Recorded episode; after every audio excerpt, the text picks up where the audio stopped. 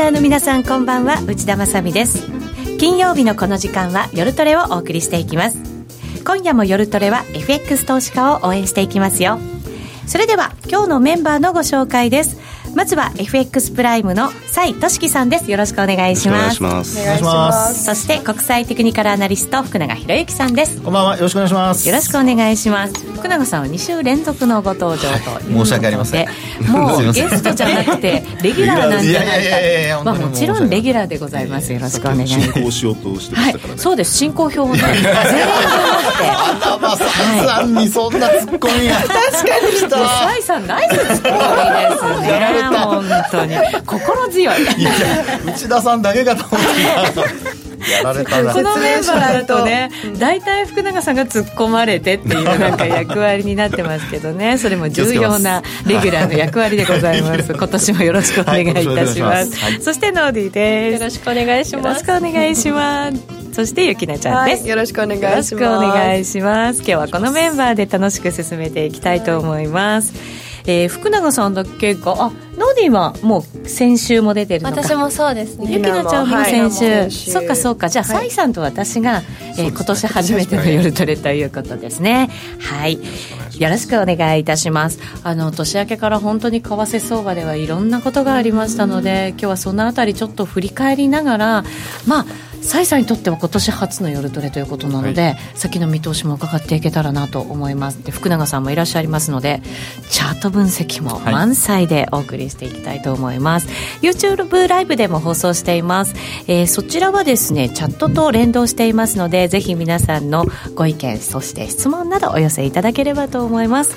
それでは今夜も夜トレ進めていきましょうさあ、それでは早速、蔡さんと福永さんにお話伺っていきたいと思います。今週もたくさん資料をご用意いただいたので、皆さんも YouTube ライブでご覧になっていただければと思います。さあ、まずはズバリ、やっぱり、1月3日の動きからですかね、蔡さん。そうですねねえフラッシュクラッシュなんていうふうに呼ばれてますけれども。ね本当そうですね。え何があれは起きたんですか？えーと年末にですねまず、えー100えーと110円台をトップにですねはい。徐々に、えー緩んできたところでなんかじわじわやっぱり円高方向には動いてましたよそうね。ですねで一旦、えー110円のところで、えー下げ止まったんですけれども、はい。えーで111円台の真ん中まで戻してという流れのところで、で、えー28日が、まあ、東京の、えー最終日だったわけなんですそうですね。夜トレもあの、ええ去年の最後の放送の日でしたよね。えーその時までは110円割らずに、えー推移してたんですけれども、はいえー東京がいなくなった隙にというか、えー110円台を割り込むとそのまま109円の真ん中ぐらいまで一気に、えー下落するずるずるっと。そうですね、はい、来ましたね。ええで、え3日の、え2日ですね、え2日のニューヨークで、えー8円台でしたかね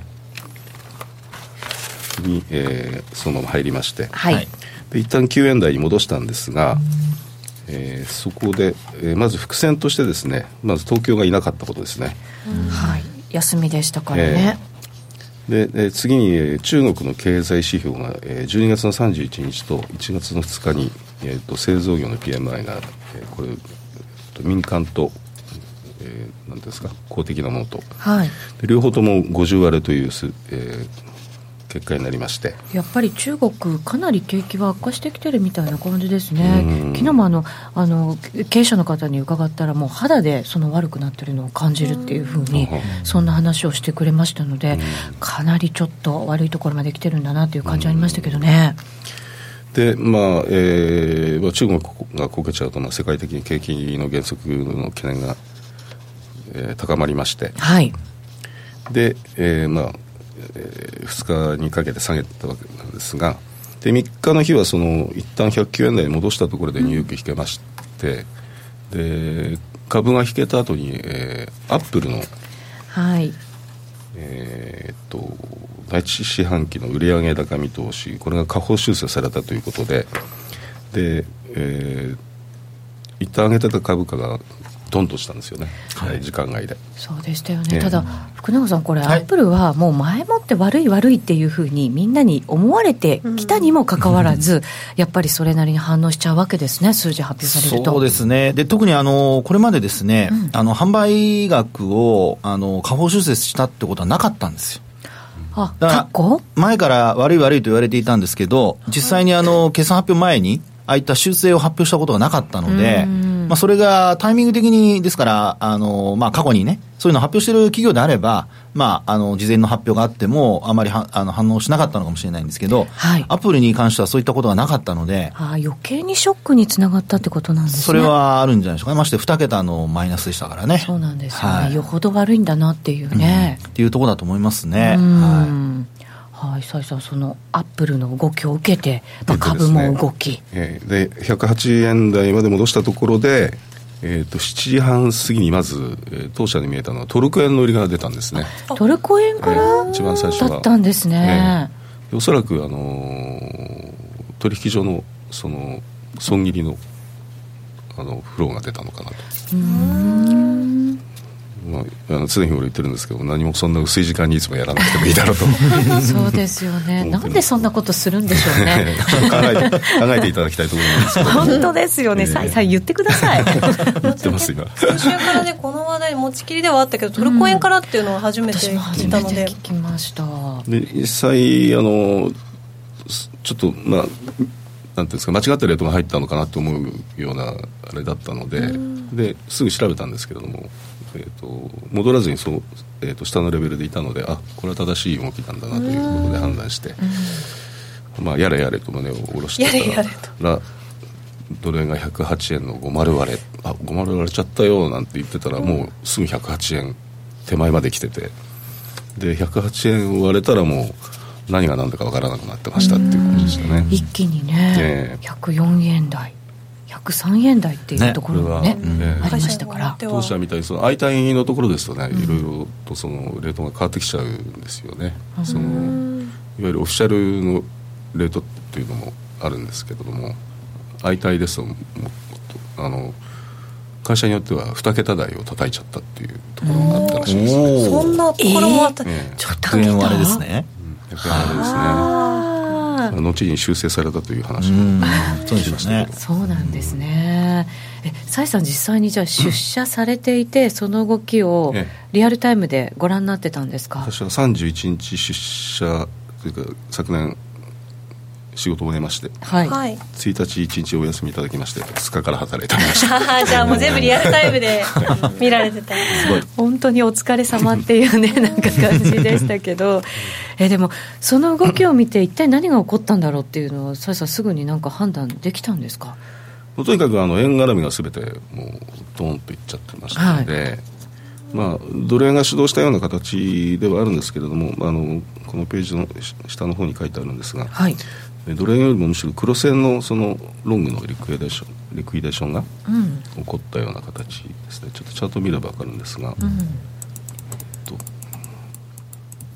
ちょっと後ろの方になってますのでね。はい。無意味になんかたくさん作っちゃいました。ありがとうございます。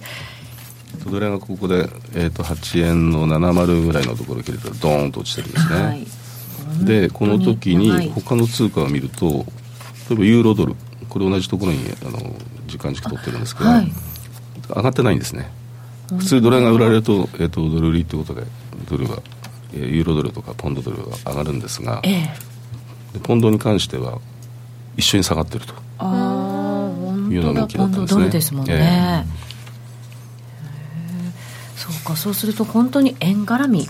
絡みですね、うん、であのアメリカの株価が、えっと、クリスマス前後で前後っていうのは、えーと、ナスダックが最初に、えー、反転し始めたのが24日でうん、で SP と、えー、ダウが26日から反転し始めた、はい、まあ、ですからクリスマス前後に反転し始めて上がったところだったんですね。これもちゃんとあるんですが、例えばこれ確かにダウなんか戻り試すようなね、感じになってますからね。でひょいひょいとか上がったところで、えー、そのアップルの話が出てでドンとはい、板下げて、でまたまあ戻してはね今いるわけですけどね、アメリカもね、株はあの2日から取引されてましたからね。はい。そうですね、はい。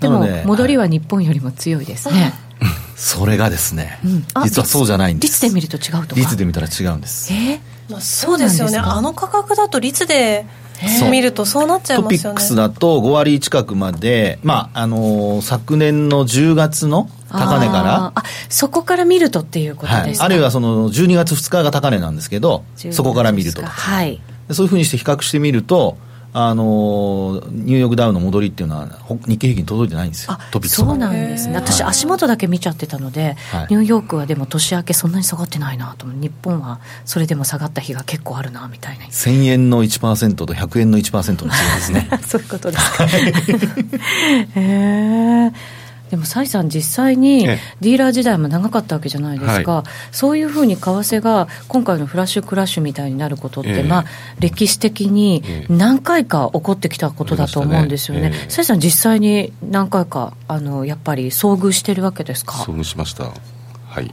例えば？例えば95年の80円割れとかですね、うん。あとそうですね、えー、とエンロンのあれはあ2000年2001年ぐらいですかね。そうですね。2000年ちょっとなんですね、はい。あとそうですね。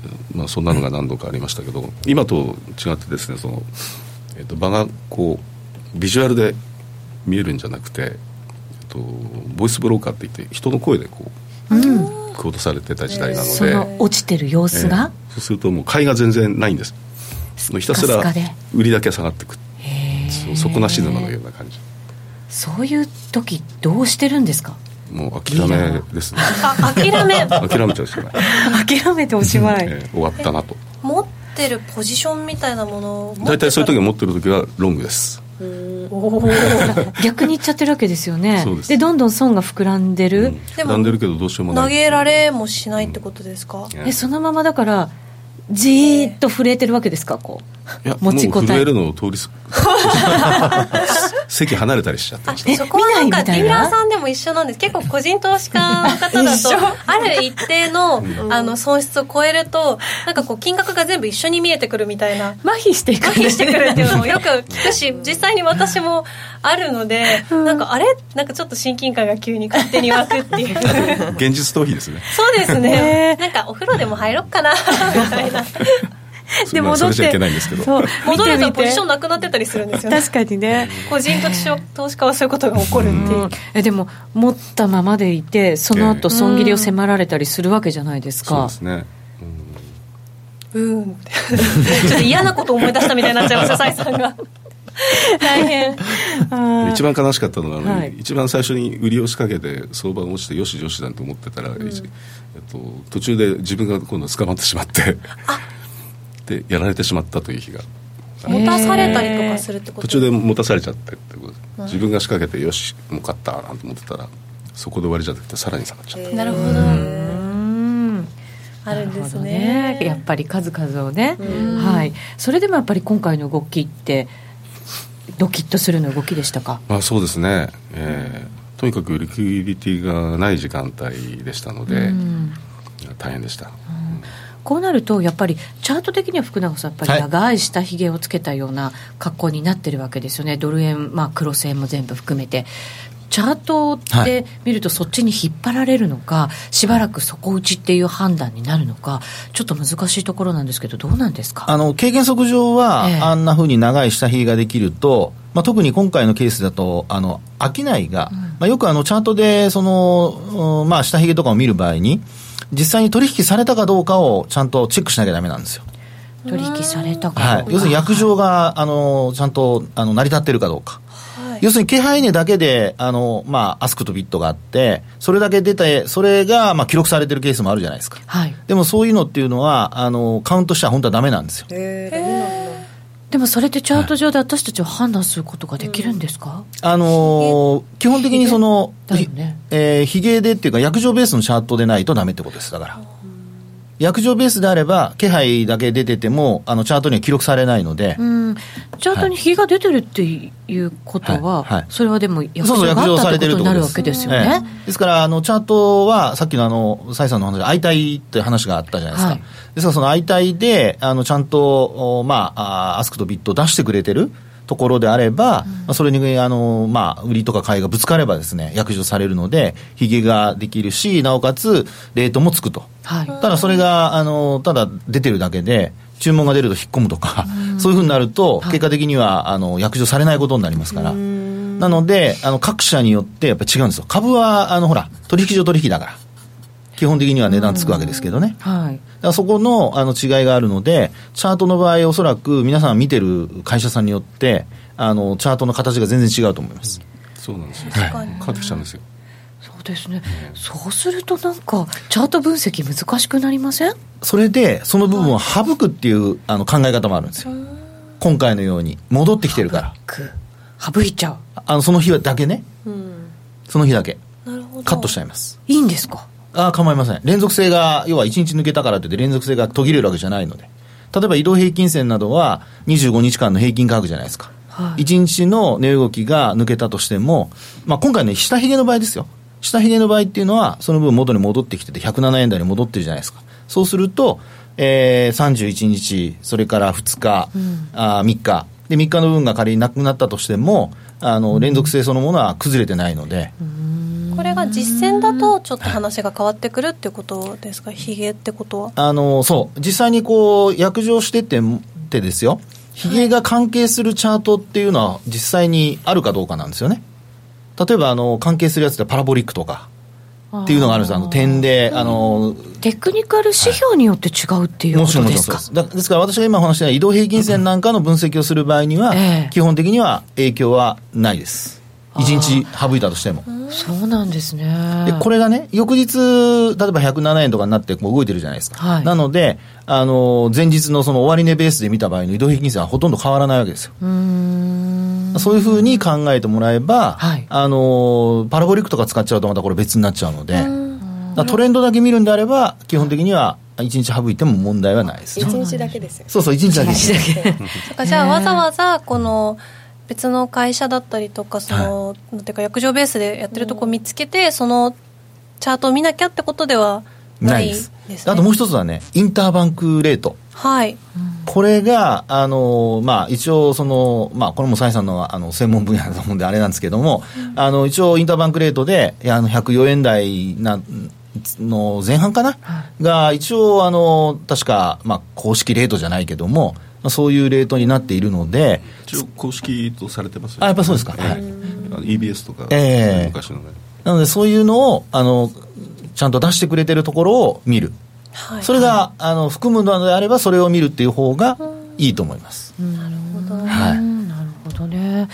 まあ、そこを一日省いたとしてもですよ、でもやっぱりドルがちょっとやっぱりはい。下方向にっていう、まあ、ドル円で見ると、そういう形になってきているのは、今年になってから、そのパウエルさんのね、発言がやっぱり2点、3点してるっていうところも、あの蔡さん、これ、影響を与えてるとは思うんですけれど、このあたりもちょっと解説いただいていいですか？えっとこれはむしろあのその3日のフラッシュクラッシュのはい。後の話なんですけれども、はい、えっとまず昨年のですね12月の19日の FOMC で利上げしました、えーその後のパウエルさんの記者会見でですね、えーまあちょっとお待ちください。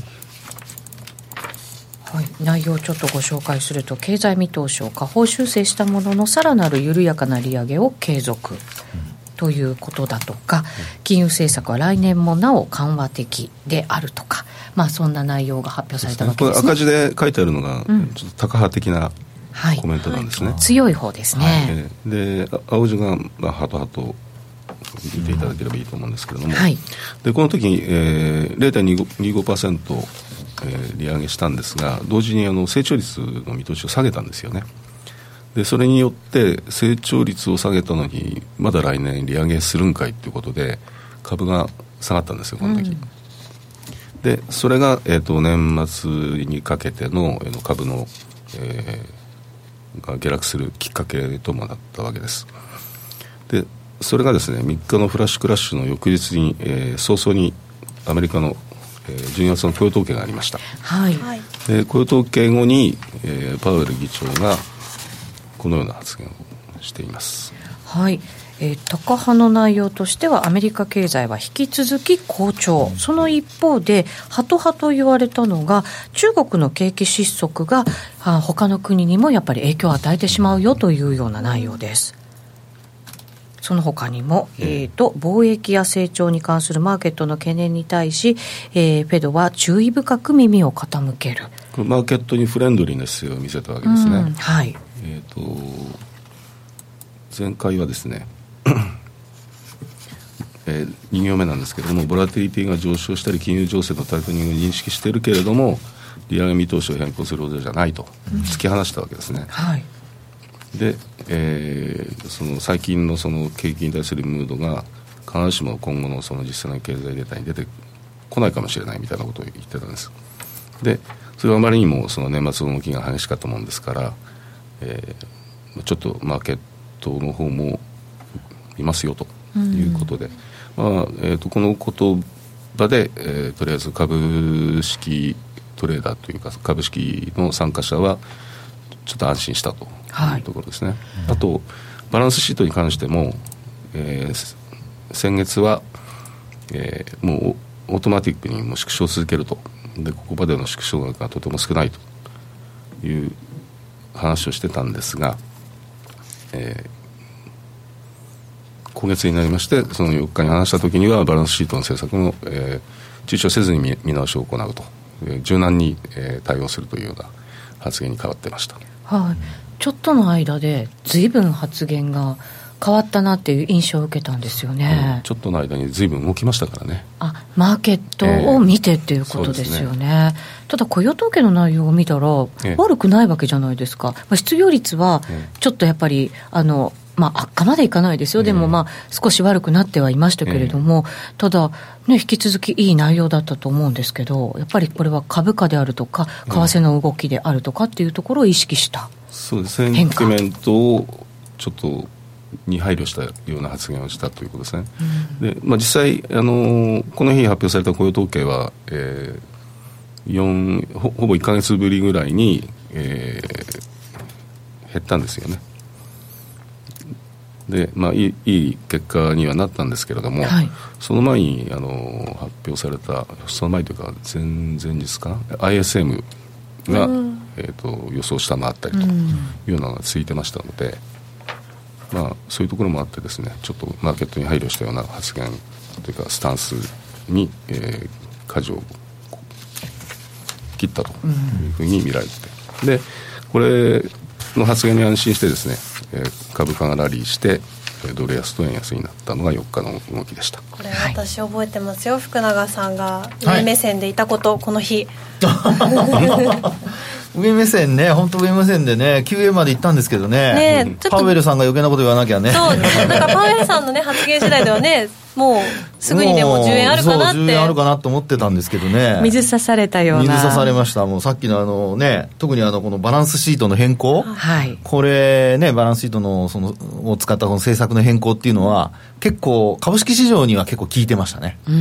ダウのあの反発っていうか上昇が続い反発が続いてるのも、はい、やっぱこの辺の発言が効いてでなおかつ景気はいいって言ってるわけですから、はい、株式市場にとってはもう万々歳の発言で、そうですね、はい、強気に傾いてますね。実際に今年のだから利上げの回数はまだ1回も織り込まれてないっていう0.4とか0.5とかぐらいしか織り込まれてないということですもんね、はい、そうですね、うん、まあ、えー、現状維持が7割ぐらいでしたかね。フェドウォッチャーフェドウォッチのあれを見てると。次は利下げっていうみたいな、はい、そうですよね、はい、多くなってるんですよね。多くなってますね。的にはもう ご機嫌万々歳。ご機嫌万々歳。なんか子供が暴れてる感じ いやでもなんかこうそうあの福永さんがね上なんかこうチャート的に見てもすあのすぐ下っていうわけじゃないかもっておっしゃってたんで私結構あの今週頭にね救われた部分があるので今日はお礼を言わなきゃなって思いながら今日だから振り返って聞いてました。それが怖いなそんなに素直に。ですか？えー、怖いってそういうこと私が素直で何がおかしいんですかね本当。内田さん？何ですか？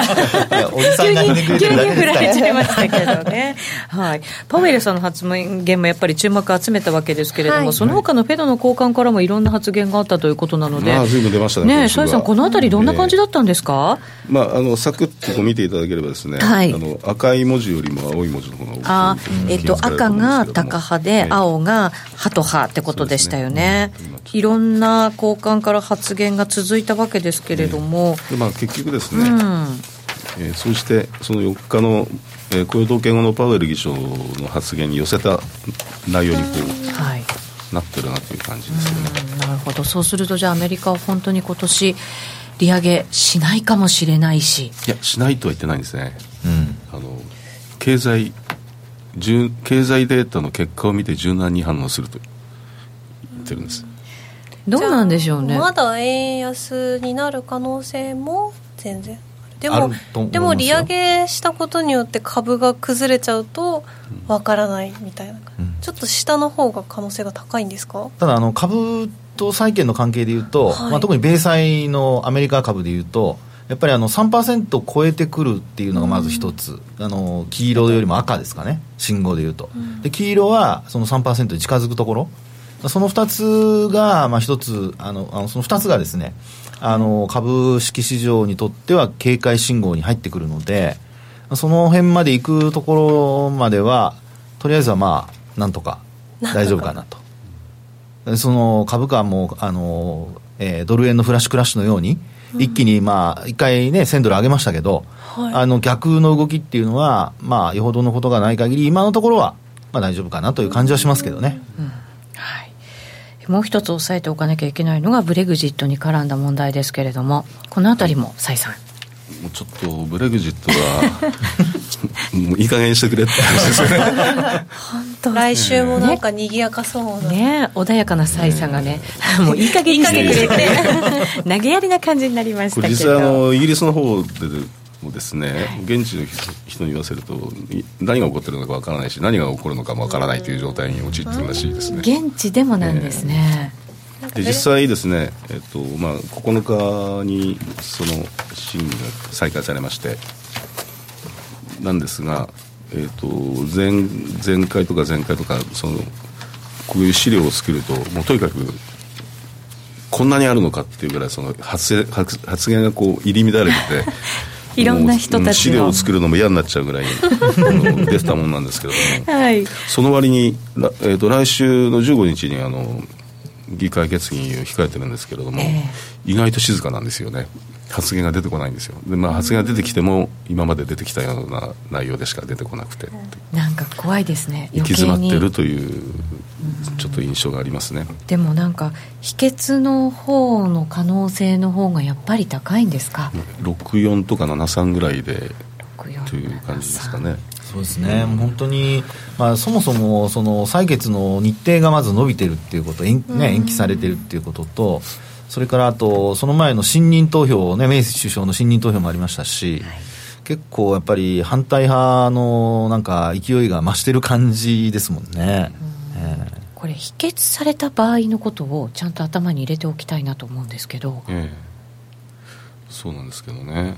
あれなんか。そうなんですけどね。崔さんまあ、あの一つははっきり言えるのは、えー、とノーディール・ブレグジットいわゆる合意なき離脱になった時っていうのは、まあ、ポンドはもうぼかすかられるだろうなと、これが一番最悪の事態、ねええ。はい。で、まあ、否決されて、まあ、意外と今メイ首相って虚勢を張ってるっていうかひ一歩も引かずにみたいな姿勢であのやってるんですよね、今度でまあ否決された場合にはまあまあここにも書いてありますけれども議会に一部権限を与えるなどしてその超党派と言われる、えー人たちを介入解除してで、まあ、多数派工作をするとはいいうのもえーと可能性の一つとして言われてます。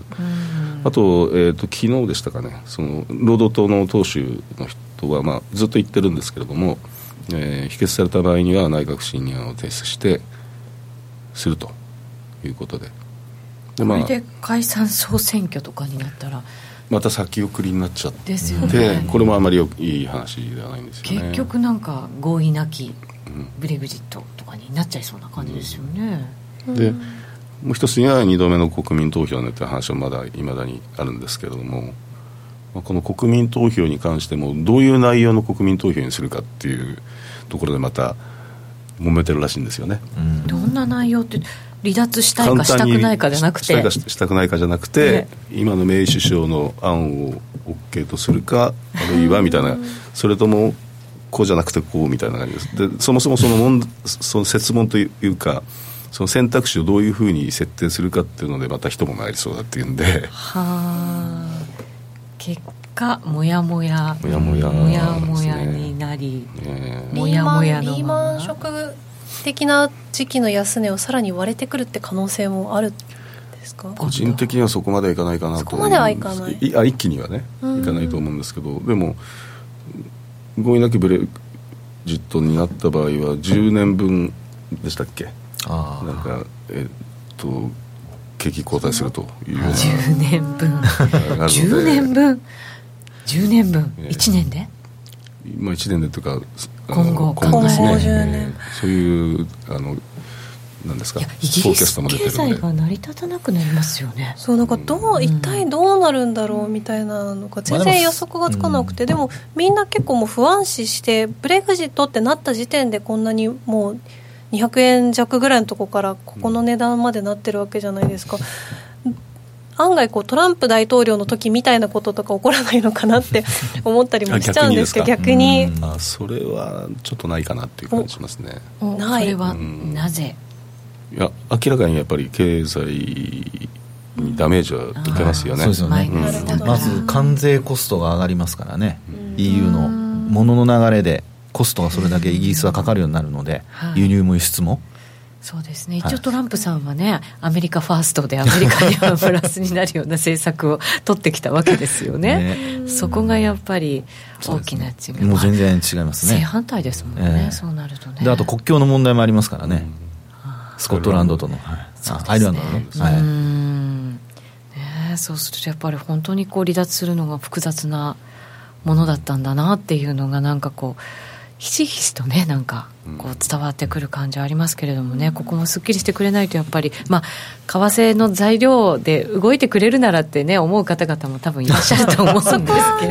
レートが出てるうちはいいですよ。ね。レートが出てるうちはねうん。あの、さっきのフラッシュクラッシュじゃないですけどレートが出なくなることもあるので、はい。そこは気をつけないとね。はい。ね、これもねなんか下狙ってればいいってわけじゃなさそうですもんね本当に。本当ね本当そうですね、えーではお知らせを挟んでこの後、えー来週の予定そしてチャート分析など進めていきたいと思います、えーそれではここでお知らせです。約定力で選ぶなら FX プライム by GMO レートが大きく滑って負けてしまった。システムダウンで決済できず損失が出た。などのご経験がある方はぜひ FX プライム by GMO のご利用を検討してください。FX プライム by GMO では数多くの勝ち組トレーダーが認める約定力と強靭な FX サーバで安心してお取引いただけます。現在、FX プライム by GMO のホームページでは、勝ち組トレーダーのインタビュー記事を公開中。勝ち組たちの取引手法を学びたいという方は、ぜひ、真面目に FX で検索を。株式会社 FX プライムバイ GMO は関東財務局長金賞第259号の金融商品取引業者です。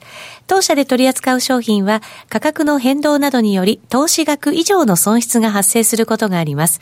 取引開始にあたっては契約締結前交付書面も熟読ご理解いただいた上でご自身の判断にてお願いいたします。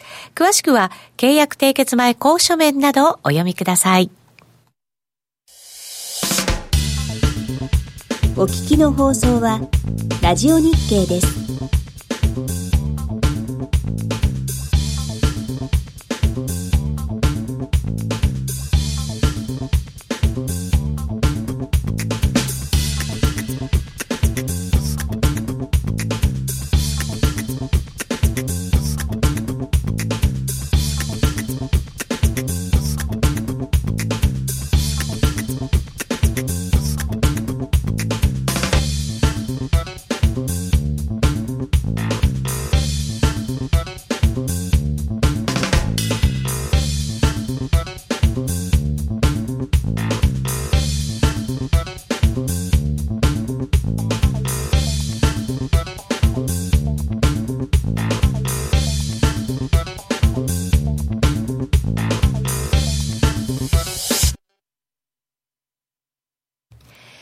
さあ、それではここからは来週のスケジュール見ていきたいと思います。蔡さん、お願いします。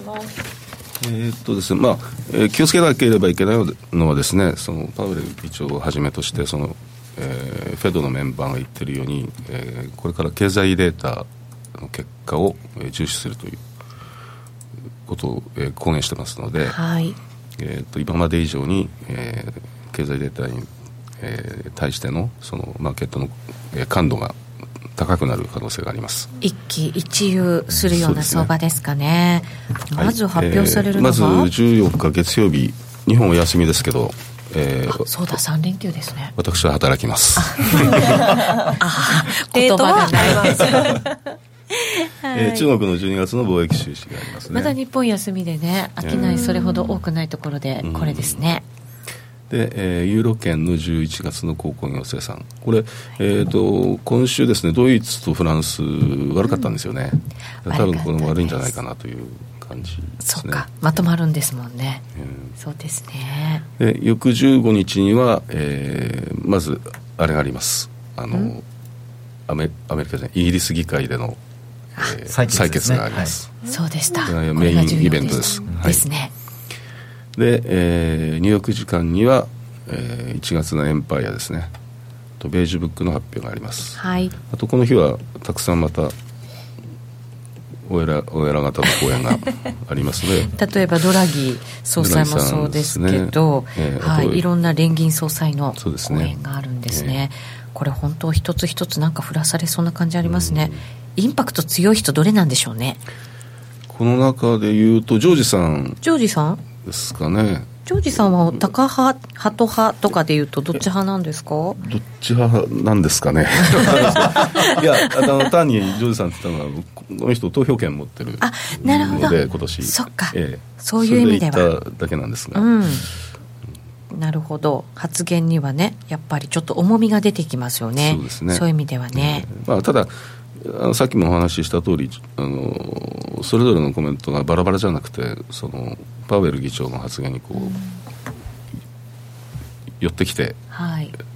なので。一枚岩だぞみたいなね。そんな感じですね。雰囲気醸し出してますよね、うん。だからあまりそのイレギュラーな発言は出ないのではないかとというような感じはしますね、なるほど、まあ、順当な発言がねきっとあのパウエルさんの発言に習ったようなええ。発言になるだろうということですねと16日には、えー日本の機械受注ですね。機械受注。工作機械とかもあんまり良くないですからね。ちょっとねこの辺り心配ですけど。マイナスでしたからね、そうなんですよね、あとイギリスとドイツの CPI ですね。CPI はい。ユーロ圏も出ます。はい。でまあかご興味ある方にとってはトルコ中期の政策金利なんていうのもあります。今ここのとこ、えー、とシリア問題でまたアメリカと揉め始めてまして、はあどうなんですかね上げてくる可能性ってあるんですか？うーんと僕は据え置きかなきという感じはしてるんですけれども、まあ上げたくない人がいますからねあそこにはね。まあそうですね。今回は特に期待されてるってわけではないから上がらなくても多分そんなに予想は正規だったような気がするんですがちょっと後で調べておきますけど、はいコメントにもトルコは触りたくないななんていうねうんそうでコメントも入ってます、えー、とアメリカの小売売上高も発表されますけどね。12月のものなんで、まあ、クリスマス商戦のところね。はあまり良くなかったっていう話が出たんですよね。でそれが、えっと昨日だったかのそうですね。あメイシーズかなんかの,、うんあの最初の販売のとこありましたね。あの何ですか？オープンマイナスで始まったのってのはそこだったみたいですけどね、なるほど。そうするとじゃあこれもちょっと悪い数字になる可能性を秘めてるということなので。期待値が高かったんそうですね期だと思いますですよね。ええ随分いいっていう話だったんですよ12月のなるほどね、ええ期待値に比べてですもんね、それをマーケットがまあどれだけ織り込んでるのかということですけどね。はい。で後半ですね、はい。えー17日には、えー、貸し借りさんですとかライテンシュテイガーさんとかの講演、まあ、黒田さんの一応紹介しておきます。一応ついちゃいました。はい。ユーロ圏の消費者ちょっとすみません。はい。消費者？これちょっとかかぶってますかぶってますね。さっきも出てきましたね。はい。でまたご興味のある方は南アフリカの政策なんていうのもあります。はい、これもまあで据え置きなんでしょうかね。どうなんでしょうか。でアメリカは、えー1月のフィリーですね、はい、と initial claims でコールズさんの講演とかもあります、うん、で金曜日はえーっとウィリアムズさん、まあ、この人ニューヨーク連銀ですから当然投票権あります、はい。そうね。あとミシガンですね。はい。でハーカーさんという感じになっておりますはい、わかりました。アメリカの工工業生産指数なんかもね、発表されますので、このあたりもちょっと景気の様子が分かってくるのかそうですねなと思ったりもしますけど、そうするとやっぱりそれによってまた利上げするんだ、しないんだみたいなね、一喜一憂があるかもしれませんので、このあたりは要チェックということになりそうですね。えーこんな予定を控えて、来週どう動くのかというところは、次のコーナーでチャート分析でしていこうかなと思います。一旦 CM です。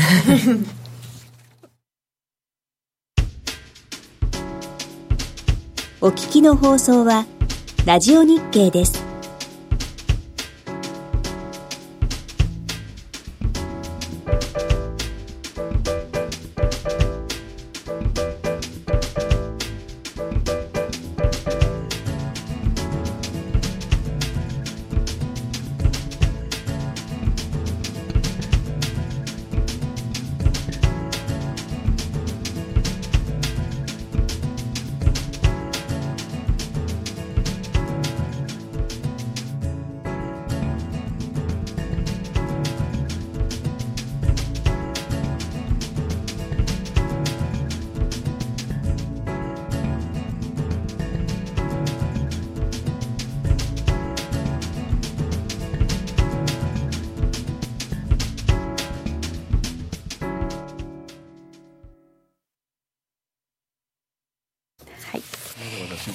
トレ、蔡俊樹、福永博之の今夜はどっち？このコーナーは真面目に FX、FX プライム by GMO の提供でお送りします。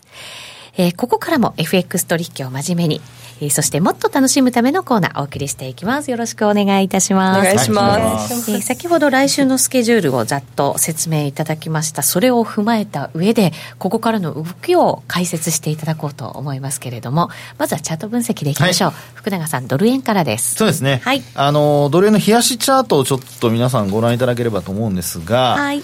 で、今回はあの、お移動平均線ではなくて、一目均衡表が出てきておりますね。一目均衡表。は。はいい。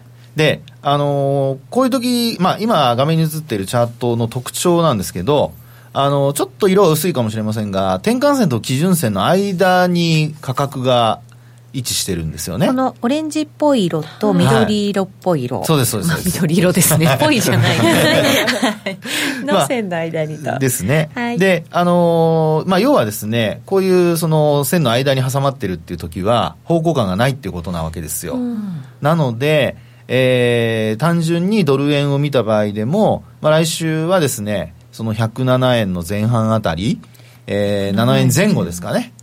が下限。で、えーあと上限は基準線あたりというふうな、おそらくは、あのーまあ、レンジで動くのではないかなと。この転換線と基準線の間にとどまって動くだろう。そうですね。でねあの、抜けてもヒゲになるというような、触ってヒゲになはいるみたいな、あの気になるのがこれそんな気にしなくてもいいのかもしれませんけど、転換線がちょっと下向きじゃないですか。ここ、いいとここどうなんですか？いいとこ、いいとこついてきますね、内田さん。やっぱりなんか下にずるっといきそうでしょ、滑り台みたいな。ずるって言わないでください。だってそういうね、形かなと思って。これが、ええ実は先ほどお話しした、うん要はこのヒゲをどう捉えるかによって変わるんですよ。捨てていい、悪い。そうそう。捨てちゃうと、これは横ばいになるんですよ。単純な。あそれと、ヒゲを、ヒゲの期間が、要はき、えー転換線で見ると、まあ今日入れて1、2、3、4、5、6、7日前なんですよね。はい7営業日前。で、8、9っていう転換線というのは9日間の終値の平均価格ですから、来週半ば過ぎ後半になると、逆に転換線上に上がってきます上向きに下に行かなければね。なんか二人とも、今日は、今日はって言ったらごめんなさい。今日も。今日も、冴えてるな。そして、ゆきなちゃんはニコニコ聞いてるしな。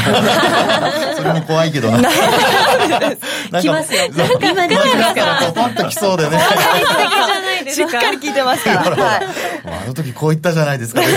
覚えてます、はい。全部覚えてるんで。怖いな。ということでですね、あの、このレンジの中で動くっていうことと、それから今の内田さんの指摘があったように、下には降りてるんですけど、これは基本的には、その、まあ、3営業日、4営業日すると、上向きに今度変わってくるので、こんなね、長いひげがもね、はいあったにもかかわらず、簡単になんかね、変わっちゃう。変わっちゃう。いやいやいやいやいや。まあいいんですけどね。はい捨てていいって先生がおっしゃるなら。あの、薬場ベースがあるやつはそれを見てもらっていいんですけど、あの、こういう形でですね、こう出てきているときに、あの、もしあったとしても今みたいにこう上に転換しますよってことです。一日だけだから。そうですよね。もう、はあと2、3日、この、なんていうか、レンジの動かない感じがあれば、それだけで上がってくるっていうことそうで。です。転換線は上がってきます。で、あの、移動平均線も結局考え方は同じなわけですよ。終わりべ終値ベースで作られてますから。はい。というふうになると、あのまあ、来週のそのおさっき蔡さんが説明してくれたイベントありましたよね、はいですごくあの連銀の総裁のあの講演多いじゃないですか、こ多い多いでですすね。こで方向感、本当に出せるかどうかですよね。出せないとまた去年みたいなことにここでなっちゃうってことですか？もう見合い？動かない、可能性はあるのではないかなと。もうやったし、みたいな。でもちろんね、あのこれも蔡さんのお話にあったように、あのパウエル FRB 議長の発言によると、うん。全員ね、連銀の各人たちがよ寄ってくるような話になれば、これはひょっとしたらトレンド出るかもしれませんけど、そのためには、まあ、やはりあの103円あ、ごめんなさい、4円台をつけた、まあ、あのプライムさんです、103円台出てましたけども、あのえその後戻ったところの109円台の前半ありましたけど、それを超えてくると、トレンドが出るかもしれないです。超えてくると。超えてくると。上方向にトレンドが出るで、下方向はもう市議があるので、そこまで売り込みに行くっていうのは、これ本当にあの、まあ、チャート、あるいは価格ご覧になってた方はお分かりのように、本当一瞬なんで、数分ですから。3分ぐらいですね、そうですよね。3分か。私はあの見てなかったんで、私みたいにしっかり仕事してるわけじゃなかったので、本当すいません ささちゃんと3分で出てくるのがすごいですね。よね。本当ですね。じ長い3分だったんじゃないですか。ということでですね、はい。下に売り込むって言っても、あの104円、3円っていうのを抜くのは、これはやっぱ難しいと思いますから、それをあえてその転換線とか上向きになってくる中で、仕掛けてくる人がいるかどうか。じゃあ福永さんの今の口調だと、は上方向ですね。まあ、あの、基本はレンジですけどね。ああ。基本はレンジですけど、うん。109円抜けてきたらトレンドが出る可能性は、上方向でね、トレンドが出る可能性はあるかなと思います。それが一旦の戻りなのかねどうなのか基本レンジっていうののレンジの幅がどどこがこのここ？ここじゃなくないですよね今の福永さんの言基準線とと転換線の間？そうそう、基準線と転換線の間です。間で基本は1週あ一週間だけ考えた場合には。結構狭め？狭めです狭いですね。はい、でもう一つね今それがあのどこまで戻るのかって話あったじゃないですか。109円抜けてもどうか、そこで見てほしいのはねユーロドルなんですよ。ユーロドル。参考になりますか？ユーロドルの冷やし。冷やし。はい。はい冷やしを見ると今上方向にね少しねはい。来てはいるんですよでねすね。この何でしたっけ？雲って言っていいんでしたっけ、はい。はい抵抗体ですね。上に？高野が怒ります。そうですね。はい怒られちゃいますね。今上に抵抗体をね、はい。抜けてます。抜けてますね、はい。でここであの今度あの当日の終値を26日後ろに持ってきた地高スパンっていうのがあるんですけど、これはできればできればというかまあ必ずセットで見てほしいんですがこれあのローソク足だけ見ると抵抗体の上に出てるんですけど地高スパン見ると抵抗体の中なんですよ。これ意味あるんですか？ありますあります。あります。今ほらハモったでしょ二人。気が合いますね。はい当たり前なんですけど、テクニカルの世界ではね。あそうなんですね。ええ。で、あの、ちょうどですね、その1.157ぐらいつけたとこありますよね。その時の高値と、その、まあ、前日の終値ベースの高値と、これ見てもらうと、これあの、終値で地高スパンって書かれているので、その高値超えたとこっていうのはちょうどお超えたというか高値あたりが、これ抵抗体の上限のとこなんですよ、地高スパンの上の。で、そういうふうに押し返されてきているってとこを見ると、これも上に抜けてるようなんだけども、えー、地高スパンがあ抵抗体の上を、上限を抜けるまでは、トレンドは出ないと。へえ、じゃあ上値結構重い感じなのかもしれないんですね。そうなんですだけど、これ、抵抗体の上に出てるっていうことは、はい下値もそんなにないかもしれないってい思いたくなるんですけど、抵抗体が下にガクンって下がってるじゃないですか。いいとこつきますね。こんなとこばっか見ちゃうんですよねいやいやいやいや、その通りなんですよ。ですから、あの、これ、ユーロドルの下落っていうのも、あの、出てくるので、あの、これ、さっき、サイさんがお話しされた中にある、あの、ヒントがあるんですけど、はい要するに単純に、あの、プロっていうのは、その、えー一つの通貨ペアだけを見てるんじゃなくて、複数の通貨ペアを見たりして確認するわけですよ。うんはい。ちゃんとそのさっきお話しあったように、円だけ動いてるのか、ドル円でドルが動いてて、全部に対してドルが強いのかどうか、あるいは弱いのかどうか。で、それをですね、このユーロドルがたまたま今回見ていただいてもほとんど動きがないわけなので、あの、例えば髭をね、大きな上髭、下髭つけてるってわけでもないですから、そういう時にユーロドルの動きをちょっとベースといいますか、こう補助的に見ていただくと、本当にトレンドが出るのかどうか、要するにドルが強くなってるのかな、あるいはドルが弱くなってるのかっていうのを、ここで判断すると。いうふうにしていただくと、より参考になるんじゃないかなと思います。これ、地高スパンも、はい。やっぱりその上のなんかこう抑えられてる感気にされてたじゃないですか、下支えられてる感っていうのもやっぱり見ておかなきゃいけない。同じです、同じです。うん。上上下ともに見とかなきゃあ。そうなんですね、はなるほどね。わかりました、はい。これを見るとじゃあ、えっとユーロがガンガン上がっていくっていう感じでは今決してない。ないと。っていうことは、はいドルがどんどん下がるっていうことでもないと。ということ ということは？で戻ってドル円を考えると そうするとドル円はがい下にどんどん行くって感じじゃないってことだ、そういうことです。なので、上下ともにはい結構重たいですよっていう話をしてるんです。クロスレートから見てもね。今ね、はいお聞きいただいている、まあ、ご覧になっている方が動かないのか って思ってるかもしれませんよ まあ、動いてほしいですけどね。でももし、ねもし動くとすると、先ほどの内田さんの話にあったように、実は、あの、ユーロドルで見た時の、あの、抵抗体の上限がズトンと落ちてるじゃないですか。はいね、あの、クリフハンガーじゃないですけども、ドンと落ちて、崖がこうね、はい落ちてるので、あの、逆にそのドルが、どっちですか？これ。下に行くと。高くなるそう。でしょ？だからドル円が高くなる？可能性の方がって言ってるわけですよ。なるほどね。ズドンと言ってるからね抵抗体を抜けやすいかもしれないもちろんそうなるかどうかは分かりませんが、分かりませんが、まあ、チャート的にはそういう見方もできるかなというところです。来週、注目の通貨ってなると、中心はやっぱりドルなんですかね、どうなんですか、来週、あのポンドがやっぱりはい。一大イベントじゃないですか、はい。そうするとやっぱり、ユーロとかポンドが、やっぱり他に影響を与える週になるのかなと思ったりするので、そのあたりの影響の方が強かったりするのかなと思なので、ユーロドルはいいじゃないですか。ユーロ入ってるかまあそうですね。まあでもそれだとしたら、ら。はい。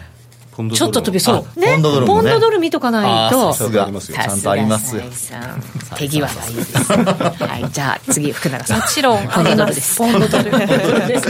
忙しい。大忙しですよ。時間が合わないですねはい休んでる場合じゃないですよ。ポンドル、ポンドルもですね、ポンドドルもこれ、あまり実は動きがない、ないんですよね。上下の動きとしては。嵐の前じゃないですか？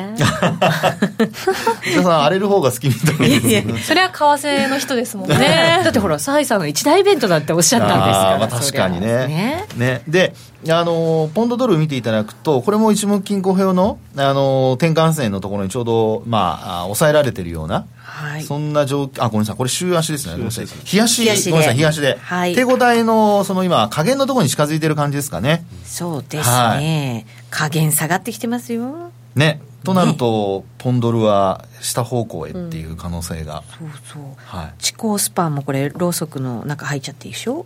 えー、そうですね。まあでも数日で抜けてきますけどね。横に行けばはいね。となると、やっぱりドルは強くなる。可能性がある。ある。なんだろう。誘導されてるかみんなでら。なんかずっと韻を踏み続けてねそうですよね。そうか。じゃあ、いろんな通貨を見た結果、現時点では、そうそう、もう現時点、現時点でははドル高が、まあ、い一番可能性がいトレンドが出るとしたらってことであすね。るかもしれないはいよっていうね。なるほどね。ちゃんとほら、あの、チャート的にはちゃんと理屈が全部合ってるでしょ、はいね矛盾したところはないと思います。何か突っ込みたいけど 突っ込めない感じになってきただこれましたね。があの正しいかというか正解になるかどうかは分かりませんけどね、予想はできないですからね、そうですよ予ね。想はできるんです。あ違う。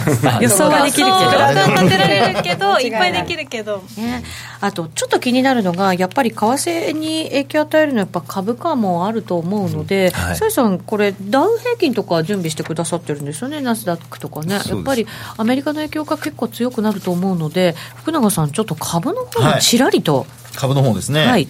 えーではですね、はい。あのーダックスですかこれ？ダックス行きますドイツ？ダックスえー、あ DX あこれは？ああドルインデックスだ失礼。ありませんでした。DX というとすぐダックスだと D だけで嫌ですね D だけで言ったらね。D だけでって言わなくてレート見たら全然違うじゃないですか。そうですよね99円とかあれみたいなもう嫌ですねもう本当ダウじゃないんだ。うちのは怖い怖い。えダウでいきますダウででいきましょう。はい、はい。ダウでいきますよ、はい。であのダウで見ていただくと,、えーっとこれは移動平均線は50と100と200になってますかね。はい、はい。はい、なってます。ね、で赤い線が50なんですけど、はい。まあ、この50の移動平均線とですねこれ、まあ、全部一応下向きなわけですよね。そうですね。はい。で、あの、さっきお話しした、その、お10月の高値から、あの、12月の安値までの戻戻りで言うと、あの、半値戻しには全く届いてない状況なので、はい。あの、まあ、ダウ自体はこの50日移動平均線まで戻せるかどうか。戻ったとしてもそこで抑えられる可能性もあるっていうことですかね。その通りです。なので、えーやっぱりちょっとドル円、ああとニューヨークダウンに関してはですね、はい。戻っても、あの、やっぱり一応売り目線。で、戻り売り目線で見た方がいいのではないかなと思いますけどね。かそうするとやっぱりちょっと為替にも影響がね、ん。あんまり良くないな。そして日本株にもあんまり良くないなっていう感じですかね。その通りですね。ね。最後になりますので崔さん福永さん今夜はどっちを一応伺っておこうかと思うんですけど一言ずつ。ドル円が今108円29銭30銭ぐらい。まあ今日の安値に近いところらへんですよね。どうでしょう？まずじゃあ福永さんから。わかりました。はい。あの、これ、例えばどういうレンジで言えばいいんですか？僕は基本的にはもう。上か下かで言っていただいて上大丈夫です。上か下か、はい。横、横で。もう横です。もう今週、今日横で、来週も横と。わかりました、来じゃあ週まで。はい。崔さんどっちでしょう？時間軸は今日。今晩ですか。ですね。まあどちらかといったら下かなというふうに思ってますわかりましたぜひ皆さんも参考に。ざっくりした予想になっちゃいました。けどすいません。時間が少なくて申し訳ありません。はい。でもチャート分析もね非常に、あのーはい。参考になりましたのでぜひ皆さんもそれをもとにですねご自身の判断していただければなと思います。斉藤式福永博之の今夜はどっち。このコーナーは真面目に FX FX プライム by GMO の提供でお送りしましたさてそろそろ番組もお別れのお時間近づいてきました。崔さん年間通してドル円どうなんでしょうね？うん難しいですね。ただ、えー、と今週とか、えー去年の暮れからですね、はい。えー、と今週にかけてですね、はい。えーわあの結構その値動きが何に従って動いてるのかと思った時に、例えば株株価が上がっててもえードル円が今まで上がってたのが、はい。い、きなりちょっと重くなっちゃった。っはい。ていうところそういうて転換の兆しっていうのをしっかりつ、えー掴んでおけば、はい。えー、と取れる相場にはなるんじゃないかなと、はい。それでは今夜この辺りで失礼いたします。皆さん良い週末を良い3連休を。さようなら。さようなら。トレードできるよ、月曜日。そうだ